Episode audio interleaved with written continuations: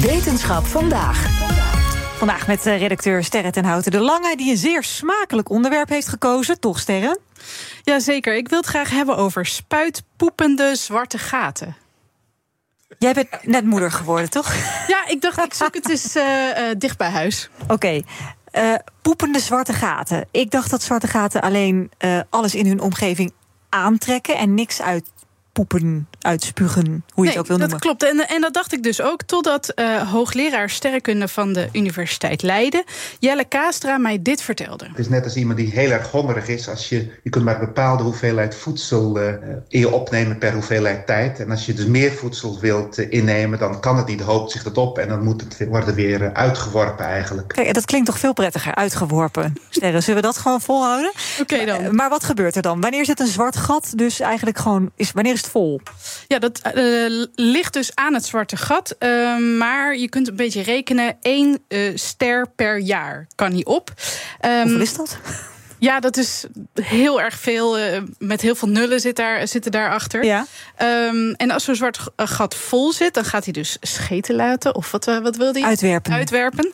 Um, uh, en dat, kan, en dat is dus helemaal te voelen tot het einde van het, het betreffende melkwegstelsel. Oké, okay, en hebben we daar voorbeelden van bij ons in de melkweg? Ja, we hebben bij ons in, de melkweg, in ons melkwegstelsel hebben we een zwart gat. Um, alleen, ik vroeg Jelle van ja.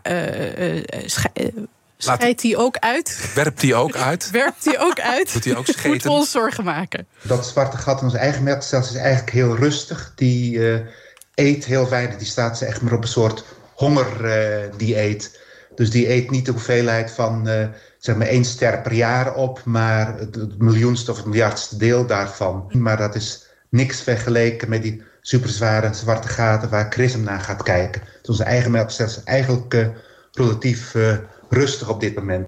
Ja, dus geen zorgen. En uh, Jelle die noemde het al even CRISM. Want, dat, uh, want naast hoogleraar sterrenkunde is hij ook senior scientist bij Esron. En Esron heeft meegewerkt aan de ontwikkeling van CRISM. CRISM is de afkorting van de X-ray Imaging and Spectroscopy Mission. En dat is een satelliet die volgende week zaterdag om 2 uur 30 de lucht in. Een satelliet, oké. Okay. En wat gaan ze daarmee doen? Naar die zwarte gaten? Die ruftende zwarte gaten? Ja, ja die satelliet die maakt röntgenfoto's. Uh, en die kijkt bijvoorbeeld naar ontploffende sterren, maar dus ook naar zwarte gaten. Ja, en hoe bijzonder is dat? Want er zijn heel veel satellieten in de ruimte. Die kunnen toch ook al er foto's van nemen, zou je zeggen? Ja, ja, ja. we hebben zelfs ook al twee satellieten die uh, röntgenfoto's nemen. Maar deze satelliet heeft een supergevoelige detector. Um, waardoor ze een heel breed scala aan uh, straling kunnen onderscheiden. En wat, wat hopen ze dan daarmee aan te treffen? Zeggen? Nou, wij hopen die winden te zien. Die vinden die dus van die zwarte gaten uh, afwaaien. En daar hopen we ook van te zien dat we kunnen uh, meten of die wind nou constant is... of dat die wat in intensiteit varieert. Want dat vertelt je een hele hoop over waar het is. En dan kun je van leren of die wind nou zo sterk is... dat die, dat gas van die wind zeg maar, kan uitblazen tot helemaal de uiterste randen van het melkwegstelsel. Of dat die zeg maar, uh, niet genoeg uh, uh, energie heeft om het zwarte gat te verlaten. Zodat hij bepaald ook steeds langzamer en langzamer gaat en het gas uiteindelijk weer terugvalt. En dus effectief dus niet de wind hebt. Alleen maar wat fonteintjes die op en neer spruttelen. En, en, maar dat gas niet echt weg kan komen. Dat kun je dus uit die metingen kun je dat gaan halen. En daar gaan we straks dus haarscherpe, prachtige foto's van zien. Nou, niet bepaald, want dat ding heeft namelijk een 6 bij 6 pixels. Oh. Ja, en toch is dat genoeg voor Jelle en zijn collega's om een beeld te krijgen van nou, hoeveel een zwart gat eet, hoeveel die uitpoept en hoeveel invloed die heeft op zijn omgeving. Ja, en op deze satelliet is lang gewacht, toch? Ja, wel 47 jaar wordt er over deze uh, satelliet gedroomd. Waarom in, duurde dat zo lang? Ja, Um, het was pech, ellende en mislukking. Het was een aaneenschakeling van, van, van ongelukjes. Uh, de eerste, uh, eerst wilden ze een hele grote satelliet maken met van alles erop en eraan. Mm -hmm. Um, maar dat bleek te duur, dus toen hebben ze hem in tweeën gesplitst. Nou, eentje daarvan, die doet het goed. Die is in 1999 uh, uh, gelanceerd. Uh, en die maakt nog steeds foto's.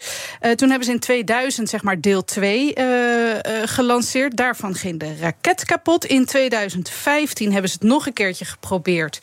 Uh, en toen ging de lancering goed. Maar toen was het slangetje van de koeling kapot, verkeerd aangesloten. Hm. Toen hebben ze in 2016 het nog een keertje geprobeerd. Toen was de standregeling niet goed voor elkaar. Toen hebben ze er nog eens een, een raket tegenaan gedaan om hem een beetje in beweging te krijgen. En toen is hij helemaal out of control gespind. Nou ja, dit is een heel dure, ja, dit is een hele dure grap geweest ook die ja, afgelopen maar jaren. Jelle zei, we hebben geleerd van elke fout. Ja, en dan wordt het dus nu wel, uh, om nog even in termen te blijven, billen knijpen of het nu wel goed komt. Ja, ja precies. Dus volgende week zaterdag uh, wordt die gelanceerd. Nou, als de raket het doet, dan hebben ze anderhalve maand later hebben ze een, uh, de 6 eerste bij 6 beelden. Pixel. Ja, 6 bij 6 pixel. Gaan, gaan allemaal apparaten meten. In december krijgt Jelle de gegevens van het zwarte gat wat hem is toebedeeld. Met de winden die worden uitgeworpen. Dankjewel, Sterren ten Hout. Geen enkele ondernemer wil zich laten tegenhouden door software. U bent ambitieus en wilt groeien. Codeless vernieuwt, bouwt en onderhoudt software die altijd perfect aansluit op uw unieke bedrijfsprocessen. Zodat u de beste software heeft voor uw bedrijf en ambities. Nu, morgen en over 30 jaar. Kijk op slimsoftwarenabouwen.nl